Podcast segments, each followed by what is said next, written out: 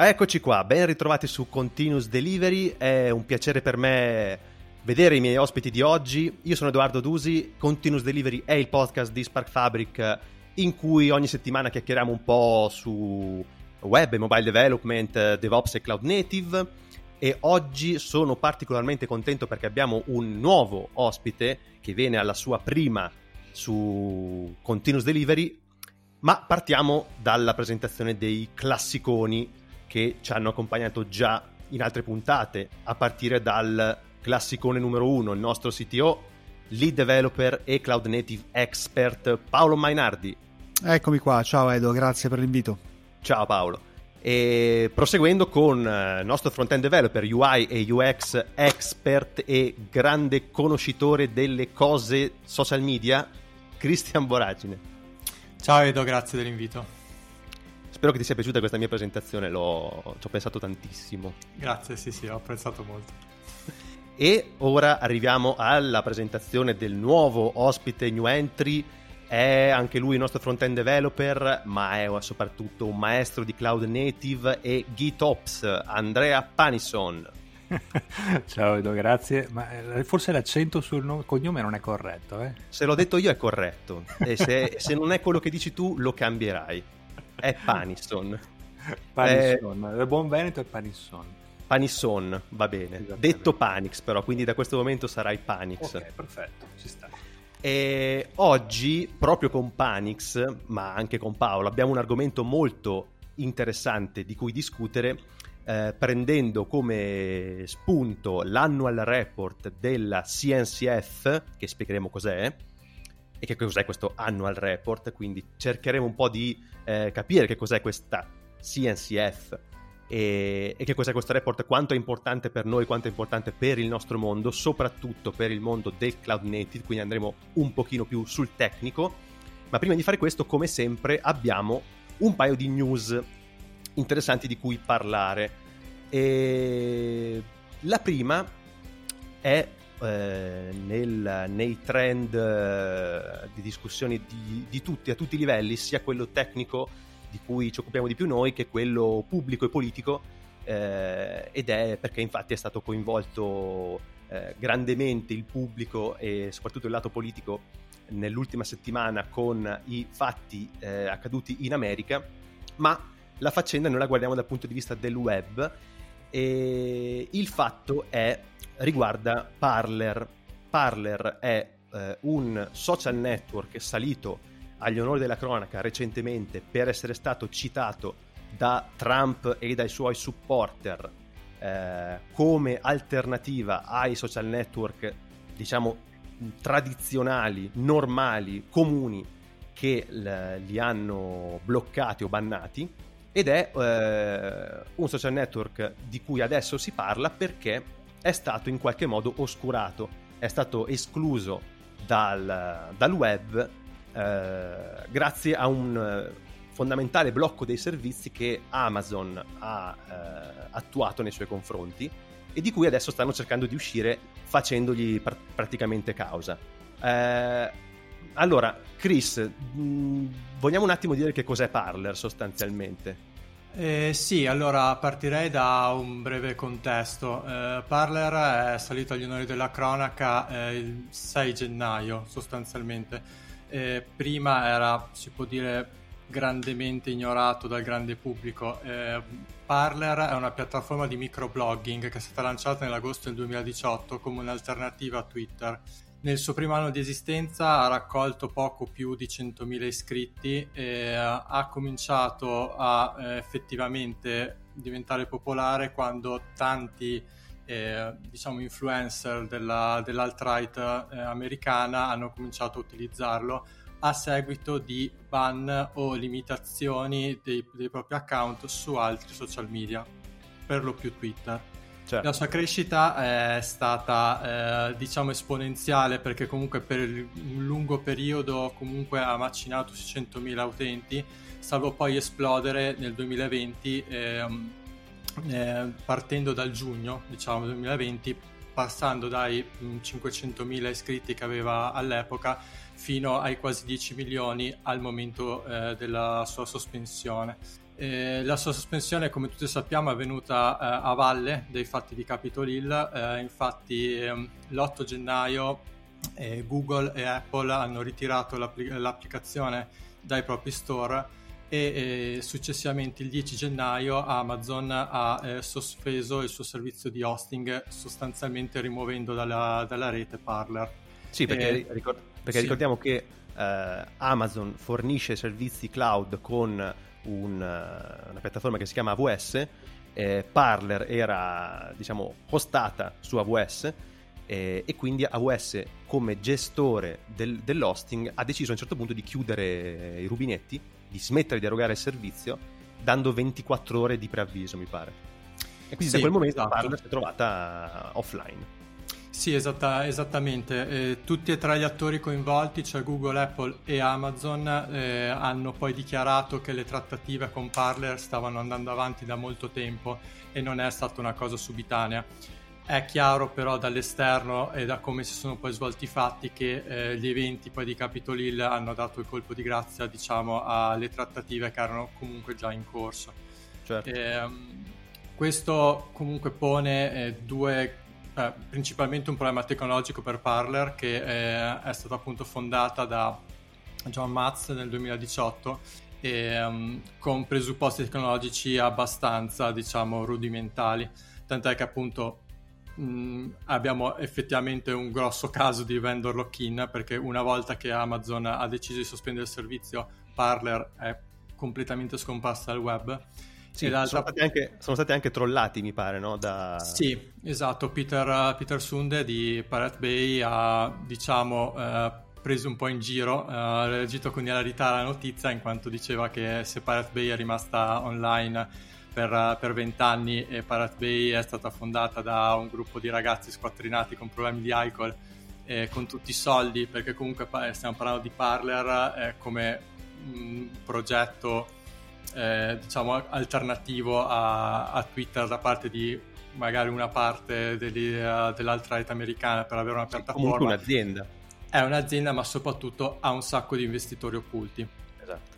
Eh, però il risultato tecnologico è abbastanza risibile, tant'è che appunto eh, c'è stato un, poco prima della sua messa offline c'è stato uno scraping totale dei suoi contenuti, quindi eh, una, un ricercatore eh, sfruttando le numerose falle di sicurezza che aveva Parler, ha scaricato quasi 30 terabyte di contenuti che adesso potrebbero essere utilizzati per rintracciare e perseguire gli autori eh, sia dei contenuti sia del, delle azioni poi svolte a Capitol Hill documentate e pubblicate su Parler prima, propria, prima che appunto andasse offline.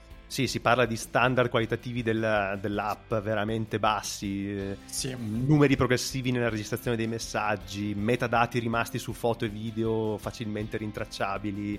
Ah, e anche, anche, messaggi che venivano cancellati, ma in realtà soltanto fleggati come cancellati, ma rimanevano sui server, quindi eh, erano comunque disponibili e potevano essere scaricati. E infatti la, la ricercatrice che l'ha fatto li ha scaricati. Esatto, esattamente, tant'è che appunto si parla di tantissimi dati personali, tantissimi dati GPS, eh, tali appunto da eh, di, di, diciamo prevedere che molti degli autori dei fatti compiuti a Capitol Hill poi verranno perseguiti anche in base a eh, comunque questi materiali che verranno acquisiti dalle forze dell'ordine americane. Sì, ora il fatto importante è capire se stiamo mettendo in discussione la neutralità della rete, cioè il fatto che AWS abbia deciso di staccare la spina a, a, un, suo, a un, suo, cliente e quindi mettere online suo, uh, il, il, servizio che il cliente erogava per ragioni politiche o etiche, comunque per ragioni decise da loro stessi, mette in pericolo il concetto più volte espresso anche dal creatore del web Tim Berners-Lee che la rete dovrebbe essere neutrale nei confronti dei contenuti che ospita. Questo qua è un grosso problema etico eh, un, che comunque eh, si, si, può suddividere in due diciamo, punti, punti di base. Primo è la considerazione che la pubblica piazza ormai non è più pubblica come eh, nell'accezione che avevamo, consider- avevamo considerato fino adesso, ma sostanzialmente è privata.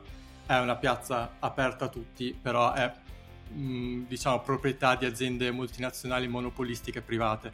E quindi c'è un grosso zona di grigio su chi è che deve decidere cosa è pubblicabile e cosa non lo è, perché da una parte eh, c'è l'interesse privato dell'azienda contenitore di questi contenuti che proprio per propria sua istituzione deve rendere conto ai propri investitori e quindi mettere il guadagno o comunque il profitto al primo posto. Dall'altra parte assistiamo negli ultimi ormai 40 anni una completa dissoluzione dell'influenza dello Stato in questo tipo di, eh, di vita pubblica eh, o di decisioni etiche, che appunto porta al non saper bene poi cosa è pubblicabile e cosa no, ma soprattutto chi è che deve decidere. Lo dobbiamo relegare in mano a delle aziende private, transnazionali, come possono essere Google, come può essere Facebook o Twitter, o è una eh, decisione che è in mano allo Stato.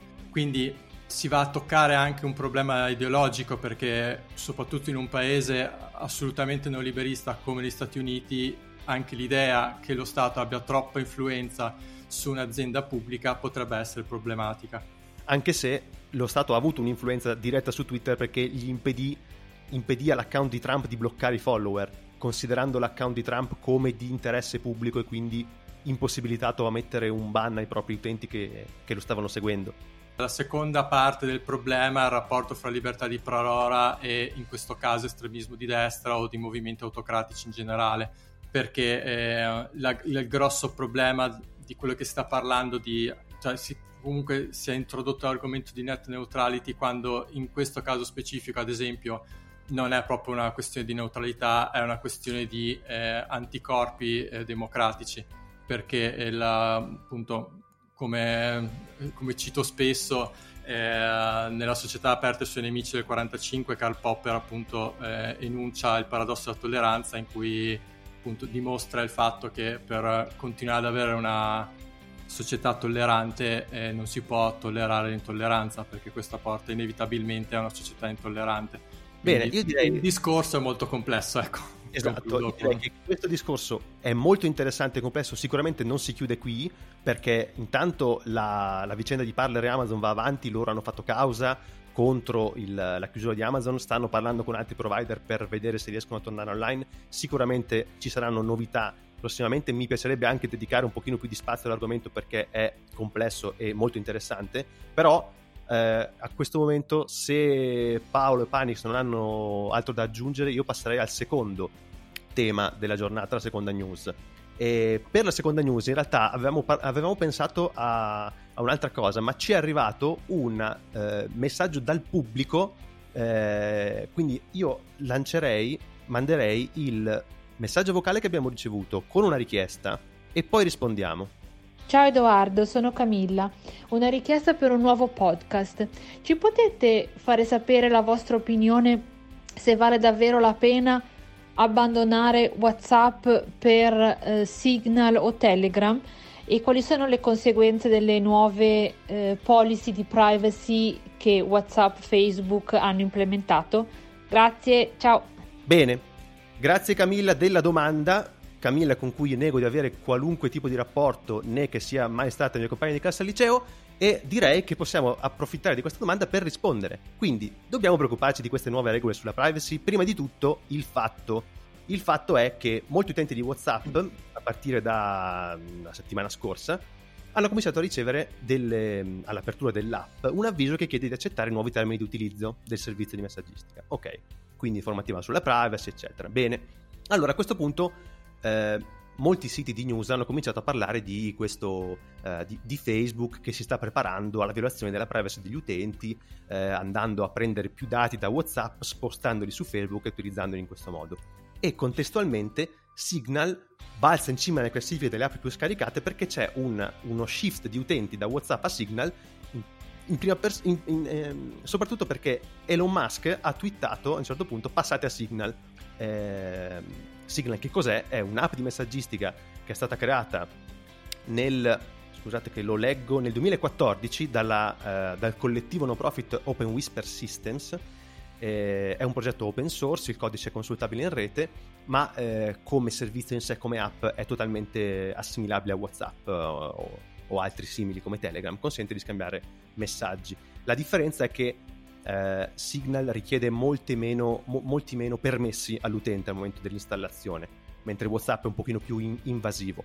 Però di per sé la struttura base del servizio rimane la stessa. Le chat sono criptate, eh, ma così come sono criptate anche in WhatsApp. Anzi, le chat di WhatsApp sono criptate con lo stesso algoritmo di crittografia delle chat di Signal. Ora, ci sono da dire due cose su queste. La prima è che nell'Unione Europea queste regole non valgono. Le regole nuove, diciamo, sono applicabili soltanto negli Stati Uniti perché nell'Unione Europea c'è il GDPR e quindi eh, i dati degli utenti sono stati protetti a livello europeo, eh, che è una legge sulla privacy che non esiste nel, negli Stati Uniti. E comunque è abbastanza comune che periodicamente le app aggiornino i loro termini di servizio, ok? Eh, a questo punto, Chris, ci dobbiamo preoccupare di questa roba? Tu ti sei preoccupato? Hai cancellato WhatsApp e installato Signal? Eh, no, no, assolutamente. Eh, come dire, l'adeguamento dei termini di servizio è una cosa che fanno periodicamente le, le applicazioni. Non, eh, direi a Camilla di stare tranquilla, ecco. Sì, io direi a Camilla soprattutto questo. Se non eri preoccupata prima, nel, negli anni precedenti, nei mesi precedenti, non hai ragione per esserlo adesso, visto che, prima di tutto, in termini di puro, puro utilizzo dei tuoi dati non cambia molto, perché, ripeto, il GDPR li protegge eh, e quindi le, i, diciamo, i nuovi termini che si applicano ai cittadini americani non si applicano a noi, quindi non è cambiato praticamente nulla. E la seconda cosa è che se invece eri preoccupata prima, di quanto WhatsApp fosse invasivo nella richiesta di permessi di tracciamento sul, sui telefoni, eh, esserlo, cioè, dovevi esserlo anche prima, dovresti, eh, avresti potuto passare a un altro servizio anche prima. E aggiungo che per tutti quelli che da WhatsApp sono passati in massa a Telegram, io guarderei un pochino meglio che cosa c'è su Telegram, perché non è esattamente questa eh, valle fatata dove dove, dove tutto è bello perché non c'è Facebook che controlla. Beh, a parte i numeri stratosferici che Telegram ha annunciato qualche giorno fa, hanno fatto 25 milioni di utenti in una settimana e concordo con te che assolutamente bisogna vedere chi c'è dietro Telegram, non è che per forza il marchio Facebook significa che c'è qualcuno dietro, sta lì a leggere o a rubare messaggi. Diciamo che il messaggio di Elon Musk è un po' guidato dalla sua guerra personale contro Facebook eh, ricordiamo qualche anno fa la rimozione della pagina Tesla da Facebook e credo tutte le sue altre properties. Eh, WhatsApp era nel mirino da un po', sicuramente era l'occasione perfetta per eh, attaccarlo. Esatto. Ah, beh, vorrei aggiungere, forse, mm, perché forse questo è importante e non l'ho spiegato bene, il fatto che le chat siano criptate significa che né WhatsApp, né Facebook, né Signal possono accedere al contenuto di una chat. Quindi eh, fuori dai partecipanti alla chat, nessuno può leggere il contenuto di una chat. Ok, quindi quello che scrivete nella chat è sicuramente inaccessibile. Quello che è accessibile invece sono informazioni contestuali come eh, la posizione del, del, device, la rubrica, i contatti, il momento in cui si va online, il momento in cui si va offline. Questi sono dati accessibili. Eh, il contenuto delle chat no, quindi se è il contenuto delle chat che preoccupa, mh, si sta tranquilli su WhatsApp come si sta su Signal. Se sono altre cose, ci sta, eh, ci sta a vedere quali dati vuole WhatsApp, quali dati vuole Signal. Ma qual è il modello di business di Signal? Come faranno a sostenere una crescita così grande? Chi, chi pagherà i servizi cloud? Questo è il punto. Eh, per ora sono donazioni. Sì, fino a quando era una nicchia mm, non so, 100 milioni di utenti in un mese saranno sostenibili? Quali saranno le fonti di reddito? Eh, questo è interessante, eh, vedremo. Ma neanche di Telegram si sa moltissimo qualcosa sul suo, sulle sue fonti di reddito e sui suoi finanziatori soprattutto. Eh, ok, passerei a, all'argomento del giorno, ma prima volevo dare giusto una pillolina che riguarda lo State of JS. Lo State of JS eh, è un grosso sondaggio che eh, un collettivo di sviluppatori fa sul web a cui rispondono gli sviluppatori JavaScript e si tratta di carpire un po' qual è il sentiment dei framework JS eh, nell'anno trascorso. E è interessante perché si vede un po' quali sono i framework che vanno per la maggiore, quelli più simpatici, diciamo, quelli per cui gli sviluppatori hanno più affetto. Perché tra le voci, diciamo, in, di, eh, che determinano queste classifiche c'è soprattutto la soddisfazione più che quanto è usato, quanto è diffuso sul mercato. Guardiamo più che altro la soddisfazione, cioè quanto un utente che usa un certo framework, quanto uno sviluppatore che programma con un certo framework è contento. La soddisfazione degli utenti, dei programmatori JavaScript nel 2020 premia Svelte come eh, framework di riferimento. Quindi il primo framework per soddisfazione del 2020 tra gli sviluppatori JavaScript è Svelte, che eh, scalza React dal, dal, primo posto in classifica nel 2019 e al terzo posto rimane saldamente Vue.js. E l'altro interessante riguarda i framework di backend in JavaScript. Al primo posto c'è Next.js, che è praticamente un framework eh, React per backend, che anche qui va a scalzare dal trono Express, che era primo l'anno scorso. Al terzo posto entra di corsa Fastify e eh, poi sono, è seguito da altre new entry come Next, Nest e Strapi. E l'ultima cosa interessante riguarda i tool di test. Il tool a quanto pare più amato dagli sviluppatori JavaScript nel 2020 per il test è Testing Library, che è una new entry totale. Scalza al primo posto Jest e eh, segue al terzo Cypress. Chiudo qui accennando rapidamente al fatto che tra i tool mobile e desktop restano in testa Electron e React Native c'è una uh, rapidissima incursione di Capacitor che entra per la prima volta quest'anno in questa classifica. Bene, passerei all'argomento ciccione di oggi che riguarda, che riguarda la CNCF e l'annual report partendo finalmente da capire che cos'è questa CNCF. Quindi diamo una definizione di CNCF. Caro Paolo.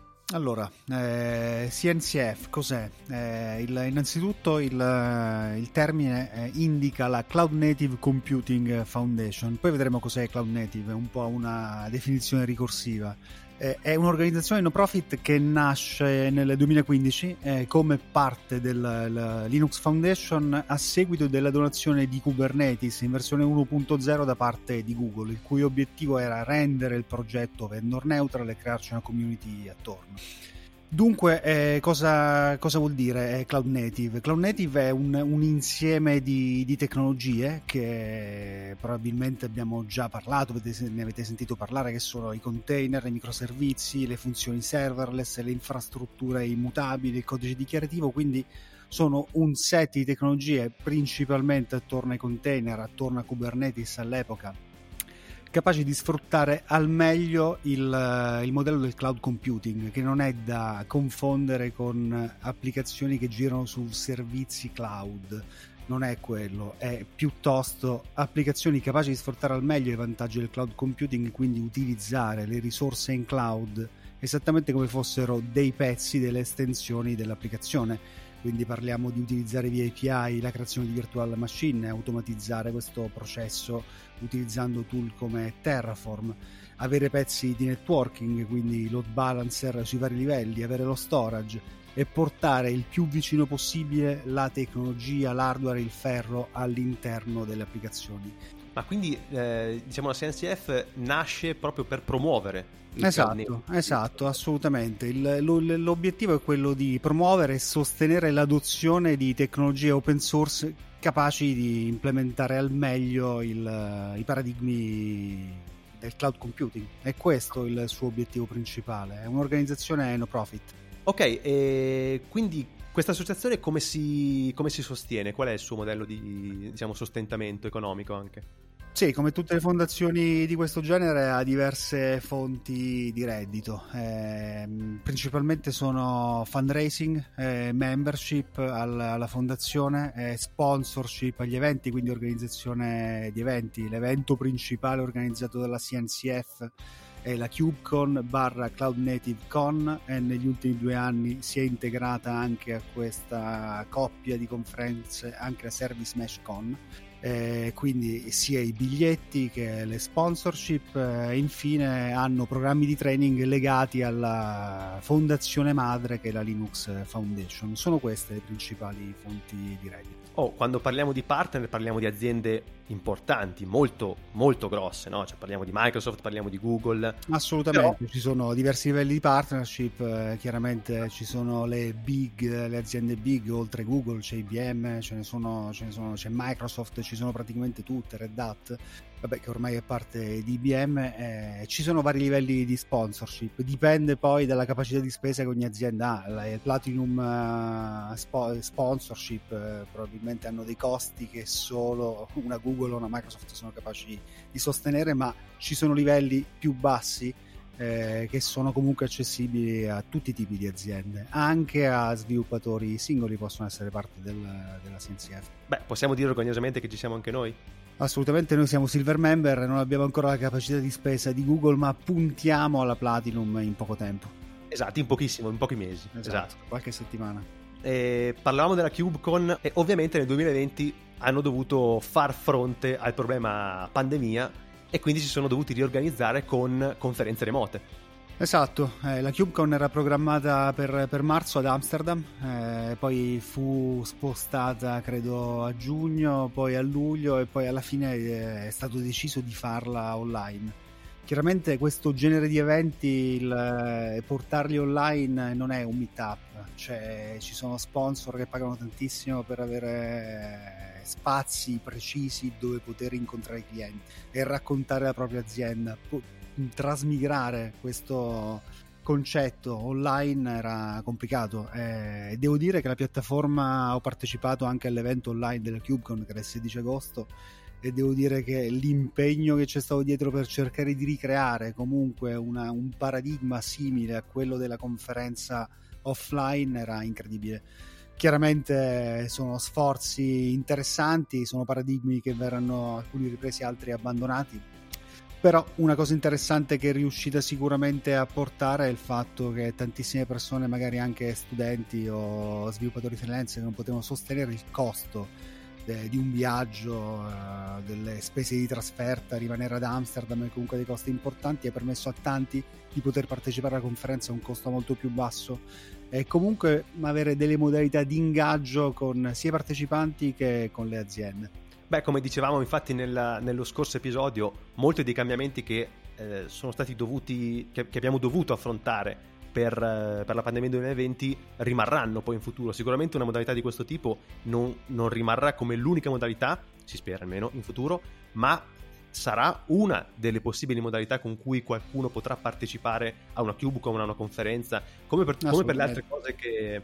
Esatto, come, come per gli altri servizi che, sono, che hanno dovuto far fronte al Covid con lo smart working o con l'organizzazione di conferenze remote, eh, eccetera, o, o, comunque con lo spostamento di parte dei propri servizi online. Sono cose che se vengono progettate e realizzate in un certo modo poi rimarranno in futuro. Allora, eh, visto che vedo Panix molto sornione, non, non, ho ancora sentito carico in questa puntata, non è mai intervenuto. Adesso però ti sveglio perché ti voglio chiedere mh, una cosa che ho letto sull'annual report su cui, si pone un po' enfasi, è questa end user community, no? E quindi io ti, ti voglio chiedere che cos'è innanzitutto e perché ci, c'è questa enfasi su questo termine? Ah, perché la, la CNCF è, è, è, basata su quello che poi è il concetto del, dell'open source, della community il concetto di base è che insieme siamo più forti, veloci, migliori che da soli. Anche, qui probabilmente lo sforzo che è stato fatto anche per, per, creare, per creare in virtuale delle conferenze che avessero anche un engagement ma, ma, maggiore magari di quelle che sono altre conferenze che abbiamo, che abbiamo visto virtuali dove in realtà eh, l'utente finale non poteva, si connetteva ma non interagiva. E la end user community, eh, il concetto di end user community... Ehm, per la CSF un end user è chiunque utilizzi tecnologie cloud native ma non, ehm, non venda tecnologie cloud native, diciamo. Tutte le, tutte le, aziende che eh, rientrano end, in questo concetto di end user community hanno diritto di partecipare eh, a questa community utenti finale di fatto. Eh, 145 aziende eh, membri diciamo, fanno parte della end user community nel 2020 e, la cosa interessante è che questa community si riunisce regolarmente e fornisce consulenza ai membri, agli stessi membri del consiglio di amministrazione della CNCF e anche del comitato tecnico di supervisione del TOC su, su punti chiave. Ehm, casi d'uso su punti chiave casi d'uso emergenti, anche aree di opportunità e nuova crescita per le tecnologie cloud native. Quindi ha un, ha un, un ruolo attivo nella CNCF. Guardando un attimo questo uh, annual report, quindi che hanno redatto per riassumere un po' il 2020, uh, si apre naturalmente con un uh, commiato perché nel novembre del 2020 ci ha lasciato uno dei fondatori della CNCF che è uh, Dan Cohn. Sì, Dan è stato la persona che all'epoca, uh, lui era, se non erro, CIO della Linux Foundation quando Kubernetes venne donato alla Linux Foundation. Eh, fu lui a promuovere proprio il, lo split in una nuova fondazione eh, chiamata Cloud Native Computing Foundation per supportare Kubernetes e tutte le tecnologie che nel futuro poi si sarebbero create aveva assolutamente eh, la visione giusta. Kubernetes oggi è tra i 30 progetti più attivi di sempre open source su GitHub, ma credo in generale oggi abbia la community più grande e si avvicinerà o sarà paragonabile al kernel Linux, a progetti di questa. Eh, è stato eh, Dan attivo praticamente fino al giugno-luglio di quest'anno eh, tant'è che anche noi nel nostro piccolo abbiamo avuto dei contatti con lui fino a marzo-aprile quando stiamo organizzando a Milano il, il, Kubernetes Community Day che erano del, degli eventi auto-organizzati ma sostenuti dalla CNCF locali. Era l'evento per, per Milano. Quindi dopo, dopo, il saluto a, a Dan Con il, il report prosegue tracciando un po' un bilancio della, dell'organizzazione nell'anno eh, iniziando dal suo, dal suo, board interno e dai suoi, dai suoi dipendenti. Eh, l'attuale presidente di, di CNCF è, è, una donna, è Priyanka Sharma, e, e è molto sottolineato questo aspetto, l'aspetto femminile nella CNCF, perché in 34 dei dipendenti eh, attuali della CNCF il 71% sono donne. E, e questo è, è visibile soprattutto nella, nella, board dei directors che sono a maggioranza eh, femminile. Ma una cosa anche molto interessante molto bella è che eh, tra questi dipendenti ma se andate a vedere il report eh, anche proprio nella board di chi decide eh, c'è una provenienza geografica super varia. Ci sono veramente eh, tutte le, quasi tutte le cittadinanze del mondo. Abbiamo, abbiamo abbiamo eh, directors e sviluppatori che vengono da ogni parte del mondo. Eh, e quindi questo è, è, rimarcato ed è un aspetto sicuramente eh, importante. E poi eh, si va a um, delineare uno dei nuovi progetti che è stato lanciato nel 2020 che è lo End User Technology Radar. Uh, chi mi hai segnato anche te, Panix? Sì. Ehm, è un, un, rapporto trimestrale su un singolo argomento cloud native. Eh, è un rapporto che si, vuole, che vuole, si rivolge ad un pubblico tecnico che vuole capire quali sono le soluzioni cloud native che, che vengono usate e raccomandate dagli end user. Eh, ci sono tre livelli di adozione, c'è il livello access che è valutare, cioè la comunità gli utenti finali, eh, cioè la end user community, eh, vuol dire che hanno provato questa tecnologia e la trovano interessante e in genere la si consiglia, eh, diciamo, vi serve, dateci un occhio se vi serve uno strumento particolare. Ok. E poi c'è un livello superiore che è il livello di trial, prova, cioè eh, è un prodotto che è stato comunque già utilizzato con successo anche in produzione, quindi provate a dare un occhio a questa tecnologia per risolvere anche i vostri eventuali problemi o necessità. E infine c'è l'ultimo livello che è quello di adopt, cioè adottato, vuol dire che è praticamente considerato uno standard, di questa tecnologia è diventato uno standard ed è raccomandata eh, a tutti, la, a tutti la, eh, gli utenti di fatto. Vuol dire che comunque è già stata usata per molto tempo. Sono stati redatti tre report nell'arco del 2020 eh, su tre argomenti differenti. Um, il primo è stato sulla continuous delivery, il secondo sul, mm, sull'observability e il terzo sui database storage. Ecco, una cosa interessante che volevo aggiungere è che sul primo, uh, sul primo report Continuous Delivery eh, i prodotti più adottati sono Flux e Helm. Flux uh, si riferisce a GitOps, è un, è un operator GitOps riusciamo a spiegare in veramente un minuto, non un minuto, dai, due, che cos'è GitOps? Partiamo da una premessa, cioè che oggigiorno i processi di continuous integration e continuous delivery ormai sono dei task fondamentali ai fini di aumentare la qualità del prodotto, del, del prodotto software. E, in quanto tali devono essere mantenuti, curati esattamente come, come, viene mantenuto il software, come viene sviluppato il software. E questo perché? Perché una pipeline veloce è capace di dare feedback immediati eh, su più aspetti è un elemento che rende il team eh, sempre più efficiente.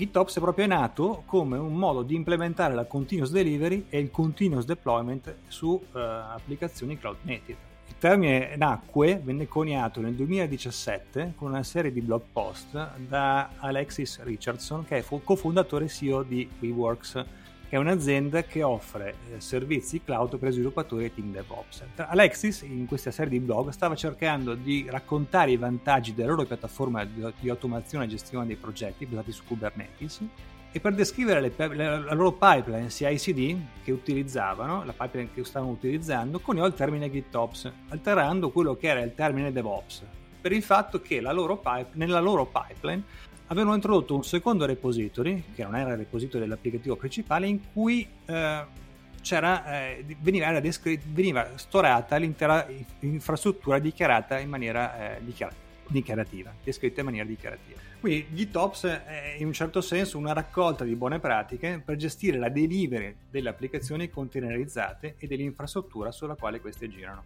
Ok, beh, eh, io direi due cose su questo. La prima è che mi piacerebbe magari in futuro dedicare una puntata approfondita, magari speciale, in cui ci spieghi che cos'è GitOps e quali tool possiamo adottare per implementare questa metodologia. La seconda cosa è che eh, su YouTube eh, si trovano dei tuoi video di partecipazione a conferenze in cui ne hai parlato approfonditamente. Quindi, se volete approfondire un po' di sull'argomento, una cercatina su YouTube, Andrea Panisson, GitOps, sicuramente qualche video interessante, qualche video interessante esce. E aggiungo che su GitOps uh, hai citato progetti interessanti che hanno avuto un notevole boost nel 2020 che sono Argo e Flux e, sì, Argo, scusami, eh, Argo in realtà è un project Argo, racchiude più progetti. GitOps eh, all'interno ha un tool di GitOps che è Argo CD. E, ehm, mentre Flux, eh, Argo è entrato nella CNCF quest'anno ed è passato come sandbox project e poi è diventato un, uh, incubator project, ha fatto un'evoluzione. Esatto, infatti volevo un attimo parlare di questo prog- pro- programma di incubazione che ha la CNCF per i progetti. È possibile donare i propri progetti a CNCF, assolutamente, ci sono diversi programmi poi di incubazione dei progetti chiaramente che vanno a identificare quali sono i progetti un po' cutting edge a quelli invece adatti per l'enterprise. Sì, eh, chiaramente bisogna adottare il codice di condotta di CNCF. Assolutamente, il codice di condotta di CNCF che si trova su GitHub, il processo è totalmente aperto eh, le votazioni sono aperte a tutti i membri e a quel punto il, il processo parte dall'incubazione di tipo sandbox eh, per arrivare poi a incubating project e il, la promozione maggiore è il progetto graduated a quel punto il progetto viene dichiarato come Kubernetes come TCD come altri progetti che sono in quello stadio come progetti eh, testati sul mercato e adatti per, per, l'enterprise. Quali sono i vantaggi velocemente di ottenere questi, queste promozioni da CNCF, di donare il proprio progetto a CNCF e ottenere diversi benefici dal, dal marketing al, ai costi di infrastruttura del mantenimento del progetto, ad avere un, un comitato tecnico capace di elaborare eh, fare review di nuove implementazioni o del, della, della, qualità del codice eh, e in più il, chiaramente il cercare il sostegno maggiore sia della community che delle imprese, quindi far conoscere. Allora, sappiamo quali sono i nuovi progetti graduated nel 2020? Cioè quelli consigliati proprio a livello massimo dalla CNCF? Eh, sì, assolutamente. Eh, ne sono diversi, come, dice, come, dicevamo prima, il 2020 è stato un po' l'anno del record, probabilmente anche per i progetti graduated. Si trova la lista completa nell'annual report 2020, che poi metteremo il link qui nella descrizione del podcast. Eh, probabilmente tra quelli degni di nota ci sono Helm, c'è Arbor ed è TCD che è il core, il componente chiave che tiene in piedi il database dell'API server di Kubernetes. Perfetto. E ultima cosa che possiamo cercare di toccare in pochissimi minuti è che il 2020 è stato anche l'anno della Service Mesh. Assolutamente, eh, il, le service mesh sono l'hot topic che va avanti un po' da qualche anno, il 2019 è stato l'anno in cui sono esplose eh, le implementazioni di ogni genere di service mesh, compresa probabilmente il primo progetto importante è stato Istio di Google, il 2020 è stato l'anno in cui l'adozione delle service mesh che spiego velocemente eh, quale problema voglio andare a risolvere quindi eh, supponiamo di dover smontare un monolite che è un unico servizio, immaginiamoci un e-commerce, in 50 piccoli microservizi che comunicano tra di loro, ma andiamo ad aumentare poi la complessità su più livelli. Eh, del debugging, del tracing, eh, dell'ottimizzazione da un pezzo all'altro, quindi la service mesh quello che permette di fare una volta installata in un'architettura a microservizi permette di tirare fuori in modo automatico la telemetria e il tracing da questi servizi in più permette di aggiungere controlli di routing e di traffico tra un servizio e l'altro molto più avanzati e in più aggiungere sicurezza in modo automatico. Quindi andiamo a spostare tanta della complessità che eh, senza service mesh deve essere sull'application level sulla platform.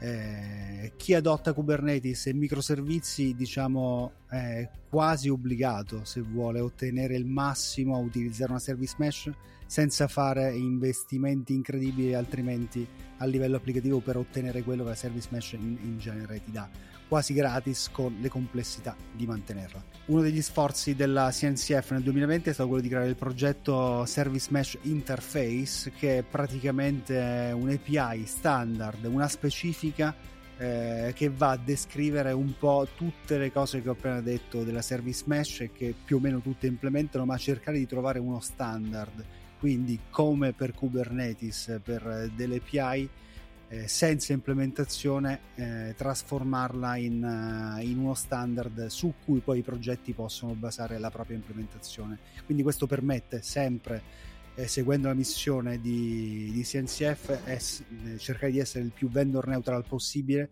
Se la mia applicazione è capace di girare eh, prendo due esempi, eh, su una service mesh basata su Istio la posso prendere e spostare su un'altra infrastruttura eh, Kubernetes che magari invece di Istio ha Kuma.